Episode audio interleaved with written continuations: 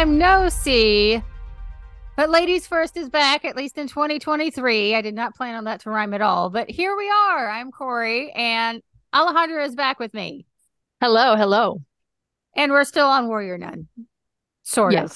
I mean, yes, we still are on Warrior Nun, but this episode is actually a little bit above that in that we're talking about Netflix as a whole with its decision on what shows it is investing in, what shows it's canceling, and what this sort of foretells, maybe unfortunately, for streaming as a whole, which is right now a giant garbage fire.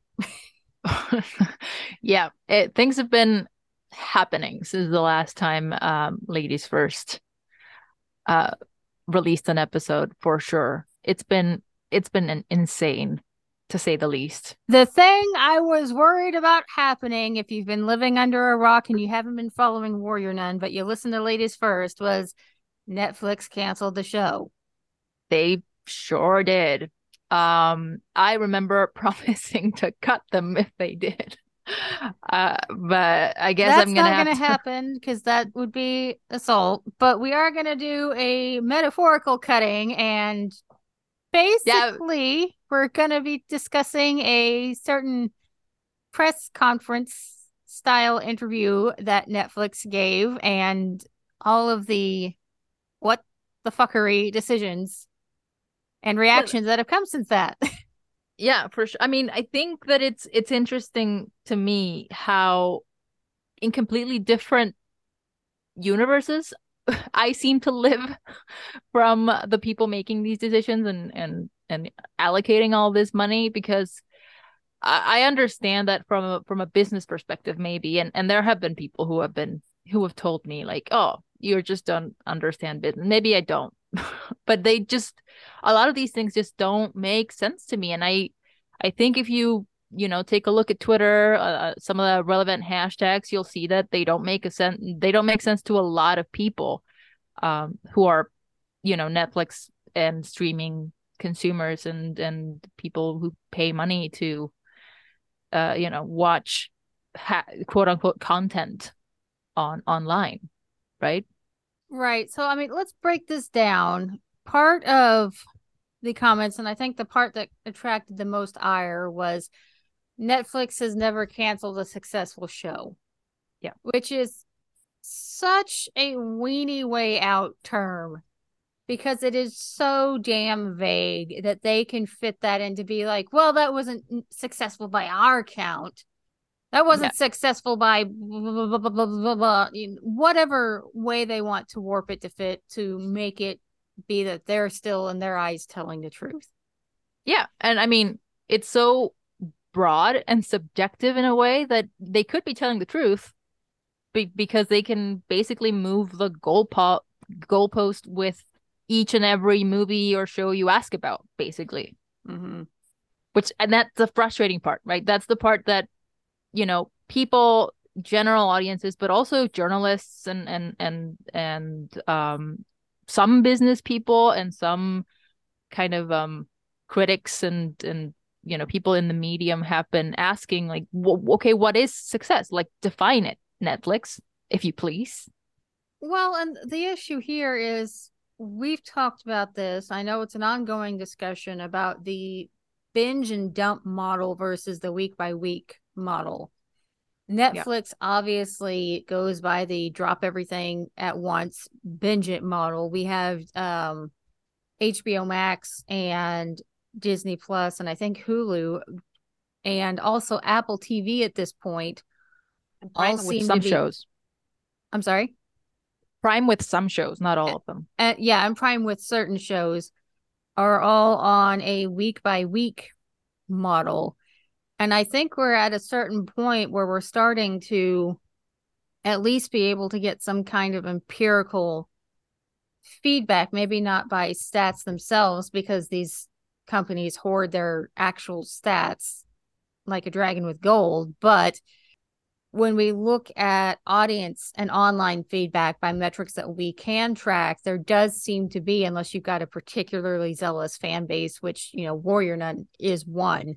But for a standard show, the week by week model seems to have longer term engagement because it allows for discussion to build week by week by week versus the binge and dump. It's all done at once. You talk about it and all of a sudden our attention span is, you know, every hour there's something new that we're off onto the next races, next show, whatever.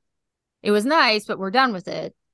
I mean, it was I think it worked when Netflix was more or less on its own in the streaming situation. But now for sure, I mean, the thing is, and one of the, going back to that comment, one of the things that a lot of these journalists and critics have pointed out is that this week by week model basically gives shows time to breathe, right? Not just to build engagement, but to also build an audience. Mm-hmm. There are people who, I don't know, waited until the week 3 of The Last of Us to start watching because everybody was talking about that episode and it was unavoidable, right? So it was like, okay, how many people, and I know at least a couple in real life that only then went back and said, okay, so maybe I will watch this video game adaptation that I wasn't interested in before. Well, that comes up to the next point here about like conditions for each of these entities being released. It's not equal for every entity. I mean, let's just look at HBO Max. House of the Dragon, The Last of Us, lots of promotion and advertising. Netflix, what have they done promotion and advertising for? And I can tell you what they have because the Warrior Nun fandom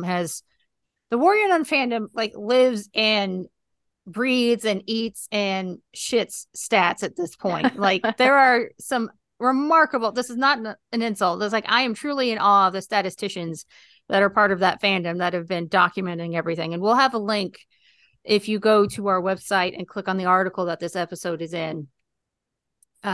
In that article we'll actually have several links that you can go and look and see their data on. But they view like how much promotion, how many interviews, how many trailers, how much was invested into non-online real-world space advertising for their shows.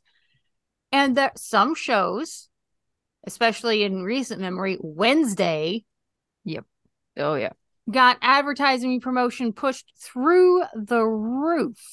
They even had like experiential kind of situations with a, you know, like I don't remember what that's called, like guerrilla marketing or something. Like what guerrilla marketing? That? Yeah, yes, that's it. Yeah, like what was that necessary for such a known IP? I don't know. I would think not, but in any case, you know, again, once they got basically they threw the house out the window with promotion, and then other shows have to rely on basically the algorithm. And, you know, some Netflix execs apparently say the algorithm should be enough, but it's clearly not, because Warrior Nun is not the only show that was moderately popular or very popular and got canned because the algorithm isn't enough. Netflix is not just competing with itself anymore in the streaming space. Well, it's not just competing with itself. It's also the algorithm that they claim is so good. I mean, people have been complaining about that algorithm for years. Yeah. Of, oh, this new show is released. They'll see it when they log in for the algorithm. I will see it if I scroll all the way down to TV and I spend 2 to 3 minutes. Next, next. You know what the average person is going to do? Not that. Yeah. You can't say the algorithm will get it in front of their faces when it's in a condition that you know is not going to get under people's noses. Also, there have been plenty of comments about people who saw Warrior Nun season 1. I mean, I only know Warrior Nun examples at this point, mostly know Warrior Nun examples, but there have been plenty of people who have said, I watched season 1 and Netflix never put season 2 in front of me. People found out like when I got canceled that season 2 was out. So that's clearly the algorithm not working, because that's a show that you watched, binged, and enjoyed and maybe rated positively, and then Netflix didn't tell you that season 2 was out. That's clearly an error. in that algorithm, unless it was on purpose, but I don't want to get conspiracy heat. It's the fact that zero interviews for the second season. The sum total of promotion they had that Netflix itself did was a teaser trailer and 2-ish trailers. That's it. Yeah. That is literally all they did. The cast and crew did more to promote the show on their own dime and on their own time than Netflix ever did. The fandom has paid more to promote the show than Netflix ever did. There's a billboard in Los Angeles. There are 3 different sign placements in London. There's a billboard off of Times Square in New York City. There's an ad placement sign that's rotating around Phoenix, Arizona. There's probably more going to be popping up. But I mean, why is it that a fandom with limited resources and funds is doing a better job of promoting a show that was already canceled than Netflix, a $1 billion entity, did? Now, I understand they have a lot of properties. I'm not saying every single show should have Wednesday level marketing. They go broke. Well, but then why are you only pushing some shows and then giving dust to everything else? Yeah, and then treating the success or failure of those shows as equal.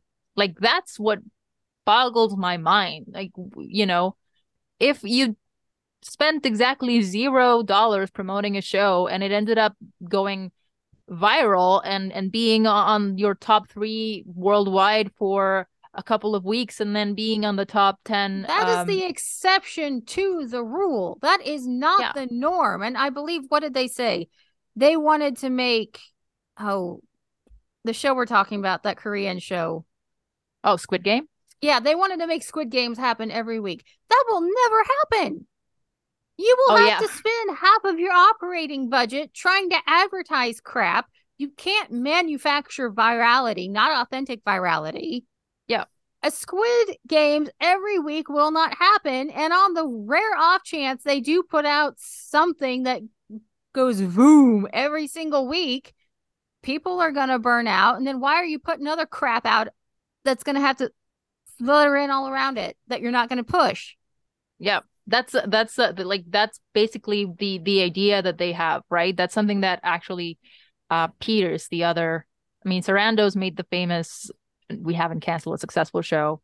But Peters, whose first name is escaping me, is the one who said that they're basically aiming to do that every week, which I don't know. Like, again, I'm not a business person, but it just doesn't sound, it sounds like a pipe dream. It sounds like something that it sounds absolutely... like Silicon Valley tech. Shoot, I'm going to promise the moon and you're somehow going to believe me. Like when Elon Musk keeps saying, self-driving cars, they're going to be an actuality. Well, you know what? Tesla just had to recall 300,000 some odd vehicles because its self-driving is dangerous. Yep. I mean, it's unrealistic to the extreme. And then, basically, why are you treating the success or failure of shows equally when their promotion isn't equal, basically? And the other issue is the inherent implication is everything must immediately be a huge hit. Yeah. Which maybe if we're talking theaters, I could see for film releases, but this isn't theaters. We're talking long-term shows. They chose to invest in episodic medium. They didn't decide we're just going to do feature-length film. They chose to invest in episodic medium. Many of the most beloved shows of all time didn't hit their stride until season 2 or season 3. Yep. Breaking Bad, Better Call Saul. Not every show is going to be hot right out of the gate. You know what happens to a lot of the shows that are hot right out of the gate? You know what show was on fire for several seasons and then nobody wants to talk about it anymore because it shat the bed with its ending that bad? Yeah. Sorry, what? Game of Thrones. Yeah. I mean, and that's that's another aspect of this whole binge thing. Not everybody has time to binge. Not everybody is going to binge. And that doesn't mean that they don't like it. That doesn't mean that the show isn't or can't be a success, right? Why does it have to be a success? Like 30 days is an extremely ridiculous window to decide whether you cancel a show or not. Like it's too late. Like some people don't finish a show. Like some people watch an episode a week of something. They're not going to finish a show in 30 days. And that's the entire thing of Netflix and binge, Netflix and chill, Netflix and whatever. It's, you see, even it's shorthand now in fictional media of like TV shows or films about what do people get in arguments about. You watched this one episode before I could. Well, what does that imply? With that, we're not watching them all at once. Yeah. We watch them out over time. And some people prefer to binge. Giant catalog of shows that are unfinished that you paid for, you didn't help push, that nobody's going to go and watch after because they know it's going to end on a cliffhanger. They're never going to get resolution for it. Yeah, exactly. It's basically a graveyard, Netflix. It's becoming more of a graveyard than a live yard, you know. It's that's what I was going to say. Some people prefer to binge, right? So some people will wait until the whole season of The Last of Us is out. That's very valid, you know. That's what I normally do for shows. Yeah. But then I normally wait until the season is done, then I go through and I watch it. Yeah. And that's completely fair. And you should be able to do that and decide you want to do that without, fearing that the show's just going to get canceled because you didn't watch it in one day, like I did with Warrior Nun. And I wish I could have done something different because I didn't want to, kind of basically eat the whole cake in one go and not have any more cake. But I had to. Or I felt like I had to, because if not, it's going to get canceled. And then those people who wait to binge are going to maybe wait to see if it gets canceled to see if it's worth binging. So it just... It's a self-fulfilling prophecy of, well, why should I get invested in any of these new shows you want to go viral if I am now thinking you're just going to cancel it and I'm going to be left on a cliffhanger? Yeah. So why do I want to invest in anything when you've got a history of canceling everything I like? Exactly. Why am I going to even start anything, right? I saw a comment the other day on Tumblr of people being like, most WLW fans don't trust anything to stick around anymore. And I'm like, that's true. It's not something that it's conscious. And even if you're not a WLW fan, if you're a TV fan in general or a streaming fan in general, that's just becoming the norm, right? You're like, well, it might get canceled, so I'm just going to wait to see if it doesn't get canceled. And even some people are even like, it didn't get canceled, but it may get canceled in the second season. It wasn't a completely viral hit, so it may wait. It's just... it's a vicious cycle and it's never going to end if it continues like this. Well, and then it comes to when we talk about which shows are getting canceled. Like we talk about LGBTQ representation. We talk about representation for persons of color. We talk about, we want all of this both in front and behind the screen or behind the camera. And there's a little bit of a pattern about which shows are getting the axe. Yep. Warrior Nun, First Kill. I still say I completely understand why Netflix decided they wanted to cancel, what was it, Fate, the Winx Club, whatever it is, the Fate Saga. The Winx Saga? Yeah. I honestly, I understand that because I saw some of the... cost sheets that were in that. I'm like, yeah, sometimes shows just get too expensive. And if they're not getting a return, I get it. Yeah. Sometimes that happens. If it's once or twice, I get it. Not every show is going to connect. Yeah. And shows, like, again, not a business person, but also not an idiot. I know shows are expensive to make. And I'm not saying, hey, people, you should give the show your money and not expect a return on investment. Like, no, that's not how it works. I understand that, right? The return, what we're talking about is like not every show is treated equally. Yeah. Another show that got canceled this year, Raising Dion. Yeah. Half Bad. That was also based off of a very well-known book series, and that got promoted for Banes. Yeah, with a curiously queer and people of color on the cast. Mm-hmm. The Wilds got canceled this year as well, though I'm not sure what happened. To be fair, The Wilds is on a different network. Yeah. But I just think it speaks to it's a pattern that's not just on Netflix. Mm-hmm. And it goes back to that thing that Sarandos said, right? We've never canceled a successful show. And then the next part of that quote is, a lot of these shows were well-intended, but talk to a very small audience on a very big budget, right? So we're seeing these shows get canceled on Netflix primarily, on other networks as well. And at the end of the day, right, queer audiences and other minority audiences are, it's in the name, they are going to be smaller audiences, right? It's kind of in there. It's assumed, right? So inevitably, of course, minority representation gets canceled first, and is getting canceled first and most often, or so it would seem. And I don't think it's on purpose, but even if it's not on purpose, it is becoming kind of insidious and worrisome. You also see, like, there was this big movement with a bunch of networks, not just Netflix, but networks across the board of, like, we're going to promote diversity. We're going to hire these people to help us reach these diversity goals. And then they all quietly got fired and the programs were shuttered. Oh, yeah. So I don't want to say it's not insidious, because it is. No, it's the uncomfortable kind of insidiousness that we don't want to talk about. Mm-hmm.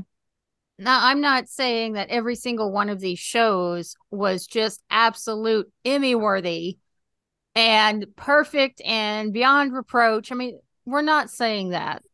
No. But we're saying there is an unfortunate pattern, and we are saying, Netflix did promote First Kill. Yeah. But there's some shows that get treated better than others. And then there's also an unfortunate pattern of common factors on shows that get canceled that they have canceled. The conditions aren't equal. And it's like saying that it's almost like you're setting these shows up to fail. They're not going to be Stranger Things. Yeah. And expecting them to be and measuring them by that gauge of success isn't fair. Exactly. You're making a show that is going to attract a minority audience. As a network, I would expect you would also set your expectations based on the fact that audience is smaller. It's smaller, but conversely, also, if you show them good faith, intensely loyal. Intensely and willing to spend their bucks on billboards. Yeah. I mean, how much money could the Warrior Nun of, the First Kill fandom have spent on merch if they had been given the chance? I don't know how, the business of merch works necessarily, but I'm just saying it is a fandom that is clearly more dedicated and more intensely in it, and I would think that has its own worth financially, other than just eyeballs on the screen. So I don't know. And I want to go touch on, I think, another issue with Netflix, the everything and the kitchen sink approach, which is just, it's too much. In that Bloomberg article, Sarandos had also said, we're equal parts HBO, AMC, FX, the Food Network, HGTV, and Comedy Central, Lifetime. You used to have to hunt through 500 channels of cable to find them all, and now they're going to be on Netflix. The measure of quality is, if you love a dating show, make it as good as The Ultimatum. Make it as good as Love is Blind. There's no difference in prestige in quality television in each of these genres as long as they're well executed. Well, okay, you just said we have the equivalent of 500 channels worth of content on our one platform. Again, how is anybody going to find anything? Exactly. You're setting these shows up to fail. And you're saying, oh, we're hemorrhaging money. We're hemorrhaging money. I have no problem if you want to be a little bit more cautious up front about what you're going to invest in, but then invest in it properly. Yes. And actually give it a fighting chance and not bury it. The other thing about Warrior Nun that we've talked about before, it got sandwiched in between the fourth and final season of Manifest, The Crown season 5, and the premiere of Wednesday. Yeah. After, by the way, after it was announced that it would be promotion. With no promotion, and also after it had been announced that it would be released in winter, and it was fall, if I'm not mistaken. So that something happened there with I mean, that decision. Who made that decision, right? Mm-hmm. I just want to have words with that person because, you know, again, you're doing that. I don't know why. Maybe your logic makes sense, person. Go ahead. But then also set up your goalposts accordingly. Like, of course, Warrior Nun is going to get buried in between all these juggernauts. I mean, of course it is. And especially like, when you don't even let people know it's coming. Yeah. Like, Warrior Nun not being in the media center before its release is, to me, the most sus aspect of all of this, is particularly with speaking about Warrior Nun, where it just undeniably was set up to fail, right? Somebody had apparently, you know, it is apparent to me that somebody had decided to cancel it before. At least it came out. Let's be clear on our legalese. It would seem highly suspicious, and it would seem, to our opinion, that somebody had already decided it wasn't worth. And again, this is part of how Netflix is structured. Of they're very generous to creators. After the first 2 seasons, by the 3rd season, you can renegotiate instead of after 3 seasons, which is how it is normally in like US TV. So they already knew, well, if we do a 3rd season, we're going to have to spend even more money. Yeah. So yeah, it very well could have been that they were like, we don't want to spend more money on this. Let's cancel it quietly. You know, nobody knows it's coming out. It'll be fine. Unfortunately, that was just not the fandom to do that on, but well, yeah, but then, you know, Netflix again is devaluing its own product by doing this, right? Again, it's a graveyard at this point. They are never going to hit a viral show every week. No, that's impossible. Not sustainable. B, you can't manufacture that. Mm-mm. C, in light of the first 2 not being why it can happen, how are you going to keep people subscribing if the only thing they would have watched otherwise is like Stranger Things? Well, why am I going to keep subscribed to Netflix when I could just pay for 1 month when it drops? Because you have the mid-level shows there that keep them interested, that they watch in between now and when a new season's released. But if they're all unfinished, then you don't really have them, do you? Yeah, because the people who would be watching those shows are gone. They can't count on you to follow through with anything. Yeah, and then even the new people who are joining in to watch Stranger Things for a month are looking at all these shows in your supposed catalog, and they're all on a cliffhanger, 1-2 seasons at most, unfinished stories. So why would they even start watching them, right? And this isn't even getting into their newfound fangled efforts to crack down on password sharing, which I think is absolutely ludicrous. Oh my gosh. Why do you have people who pay for a family plan, have college students, have family, like they are legally procuring the different profiles? Why should they stay with you when you're like, well, no, it can only come from one IP address? Well, what's the point in doing a family plan? Oh, wait, you want to nickel and dime me, so I have to pay for the more expensive single account for every single person using it? No, I'm just going to delete you. I'm going to unsubscribe and I'm going to be done. It's this weird idea of chasing unsustainable success that you can't make happen versus I'm going to nickel and dime everybody. And yeah, they'll totes pay up for this.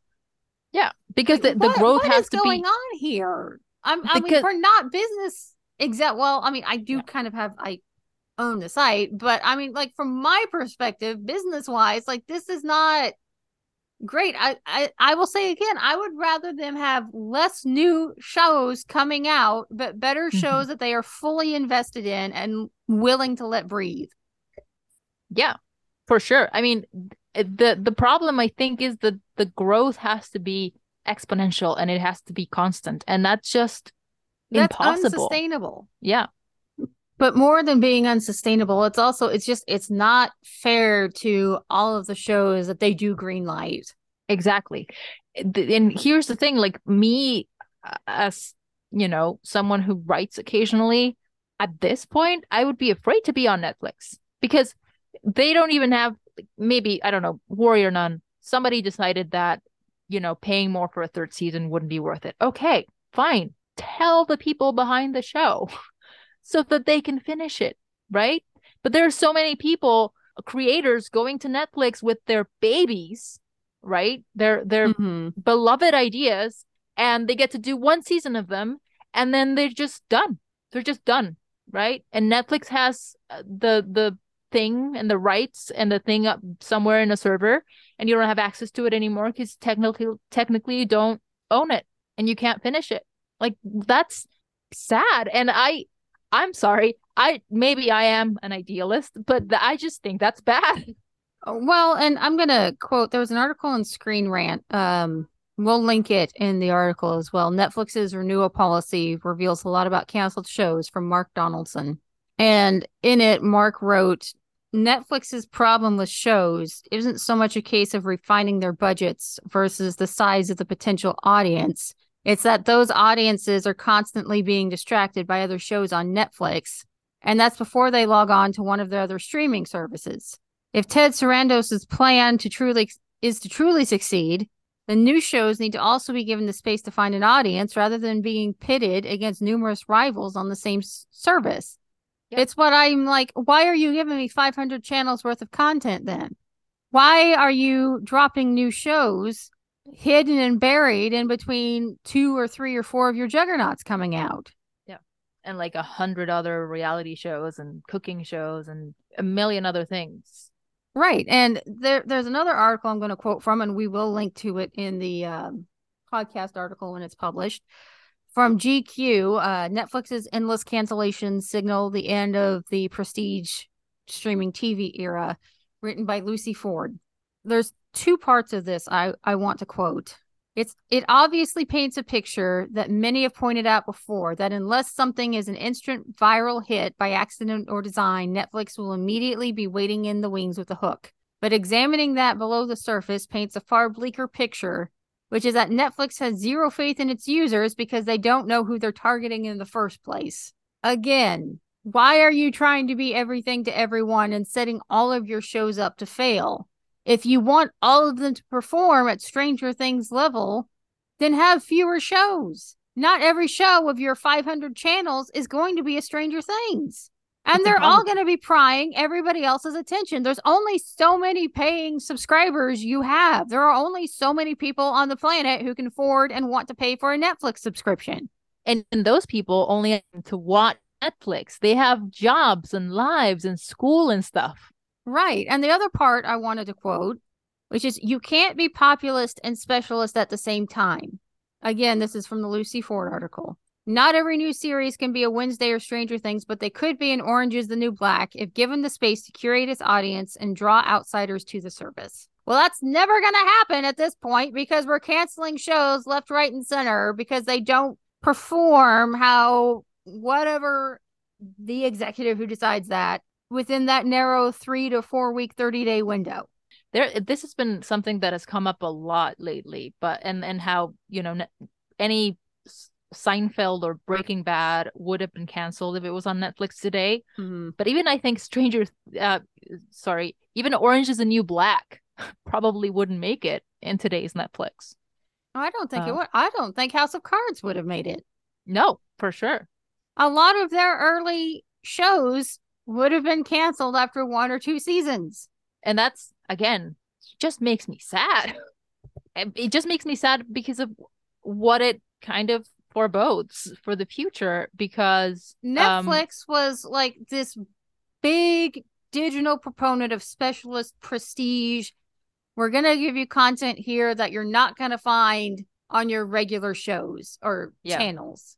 That was what set Netflix apart. And then we started getting other digital streaming shows that were like, we're going to give content, blah, blah, blah. I'm like, okay, so your answer to other competition isn't we need to put out good quality shows to keep people here. It's going to be, we're going to literally turn into a giant pig trough and throw everything in there. Yeah. More than what can fit.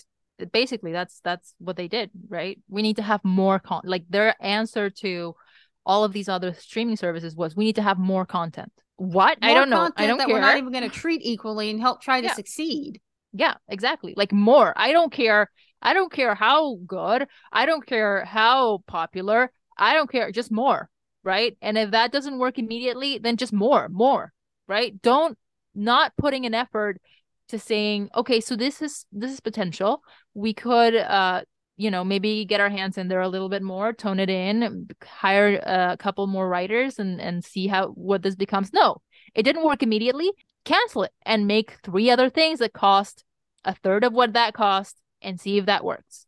Basically, oh, wait, that's what they're doing. Those work, cancel those too, because they all cancel each other out in viewership. Exactly. That's basically their view, right? It's just numbers. The quality aspect is nowhere near their minds, apparently. It would seem sorry, it's just, it is eminently frustrating. It was boiling over before Warrior Nun was canceled. I think for a lot of people that was the cancel your gaze flashpoint, especially because of how vocal the fan base was, b, how poorly they promoted it, and seemingly set it up to fail. And it's a hard time. You have a hard time convincing people when they start noticing that pattern that you're not, in one way or another, even if it is unknowingly, canceling the gays. Unknowingly and insidiously canceling the gays, allegedly. Yes. And I also think that with Warrior Nun particularly, the issue of transparency became more apparent than ever, because by all our perspectives, right, from this side, being a fantasy show that isn't as expensive as other shows, it had moderate to impressive success given the conditions that it was released in. I sincerely did not expect it was like a punch in the gut when they canceled Warrior Nun, because I genuinely did not think that would happen. I didn't think it could happen. Here's the thing, when we say this has a committed fandom, are they as big as some other fandoms? Warrior Nun fans? Is this fandom as big as some other fandoms? No, it's not. But did this fandom also post up literally 10 million tweets of a Save Warrior Nun hashtag in like 68 days since the show cancellation? Yes. That would be a yes. Yes. Did they literally get in, at this point, like I said, was it 5, 6? Different ad locations, working on more? Yes, they did. They have meetups. They call them pilgrimages that are scheduled to go to where these are. Like, this from a business standpoint, at least from the type of business I'm in, you can't buy that kind of fandom. Yeah. Exactly. The fandom that is willing to spend tens of thousands of dollars just to tell other people about your show that you don't even have to spend. The fandom that is making and creating their own, I don't want to call it merchandise, but their own gear to wear, because I don't want to get anybody in trouble legally. The fandom that is virally popping up around 3 different continents, because I know there was a meetup in the Philippines. Oh, yeah. And they're organizing all of this themselves. They probably know more about their stats with Netflix, and Netflix might at this point. I'm like, I am not kidding. This fandom with stats is unlike any other fandom I've ever seen. Yeah. You can't buy this type of fan devotion. And it is outrageous to me why you wouldn't even at least try to be like, you know what, our bad, let's give you a movie to wrap it up. Yeah. That's what I mean. I mean, again, don't know too much about business, but it would seem to me that like this kind of engagement is worth something. It is literally worth something. It's worth tens of thousands of dollars because that's what they paid for. Yeah. So far. Yeah. I mean, I'm glad to see that this is happening with Warrior Nun's fandom. I'm glad that there was more of an answer than I think again, the cancellation caught me off guard, but this campaign has also caught me off guard, right? I'm glad to see that the love for this show is big enough that it seems to be making enough of a splash to get eyes on it at least, and to at least have some people consider and talk about these things regarding Netflix and streaming in general, because Netflix is a big offender, but again, Prime has been mentioned, but HBO, you know, HBO Max has it. Max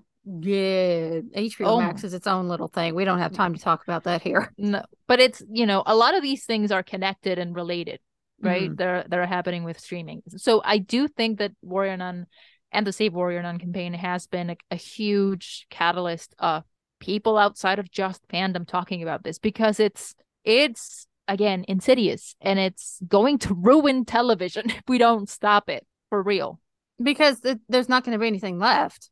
Yeah. It's just going to be a graveyard of unfinished shows and reality TV.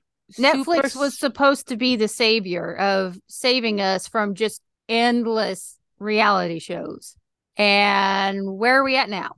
Well, you know, endless reality shows on Netflix. Yeah, you know what they say, you know, you die a hero young, or you live long enough to see yourself become the villain.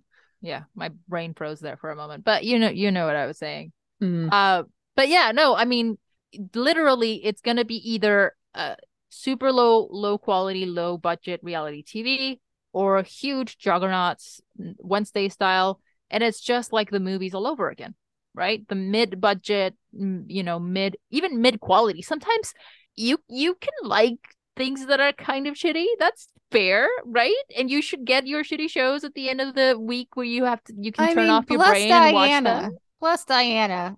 But Legends of Tomorrow, I love it. It is high quality camp. It is high quality shitty camp. Yeah. And that's it knows it is, and it revels in it, and that's its charm. But we're not gonna get those type of shows anymore. Exactly. Those are the kind of shows that are going to die out if we don't, as an, you know, collectively as an audience, put our money where our mouth is. And if it really bothers us this much, we have to let streamers know. And I mean, the Warrior Nun fandom is doing that, I think, more than anybody has in the last handful of years. Speaking of that, perfect segue for the next part of this episode. This topic is two-parter. So there's two episodes. This episode is kind of focusing on the streamer aspect and the executive what are you thinking aspect, and why we're so fatigued with these decisions. Next time, we're going to be focusing on the audience aspect. Sometimes there are certain behaviors we engage in that may not help shows, but that is for the next episode. Again, if you're listening to this, go search for this on our website. We will have a lot of links, both to the articles we quoted from, as well as the data links from the Warrior Nun fandom that you can go and look at, because that data is very well presented, very well researched, very well put together, and is just this really stark contrast with how Netflix treats different shows. Thank you for tuning into this one. If you want to continue this discussion and you don't want to wait for the next episode of Ladies First to come out, because after all, we do have to record it, we do have a Discord. A Fundamentals Discord. You can find it on our website. Come join us. We'll be happy to talk and rant about this with you and share your frustrations. And we also have a specific channel for Warrior Nun, where we also basically just fan person all over the show. Constantly. Yes. So come join us on there. We'll be thrilled to engage in further dialogue and discourse. I made that sound so weird. Thank you for tuning in. Thank you for listening all the way through this. Again, We hope you show up for part two if you've enjoyed part one so far. Alejandra, thank you for joining me. Thank you for inviting me to rant. And thank you preemptively, because I'm telling you, you're going to be part of the next one. And now I've said it on the air, so you can't take it back. I'm happy to. Don't forget, we have other podcasts as well. We have our weekly TTRPG live play show, the Fae Forge Academy. Check them out. We also have Beneath the Screen of the Ultra Critics. And at some point this year, Cannon Fodder will return. Yes. I know we promised it was going to come in February, but that was before Warrior Nun got shit canned by Netflix. So we got a little distracted. It will happen this spring, I promise. Well, I hope promise. I'm intending for it to happen this spring without something else that I could not prevent occurring between now and then. Let's put it that way. Yes, we'll do our best. Thank you for tuning in. We will talk to you next time.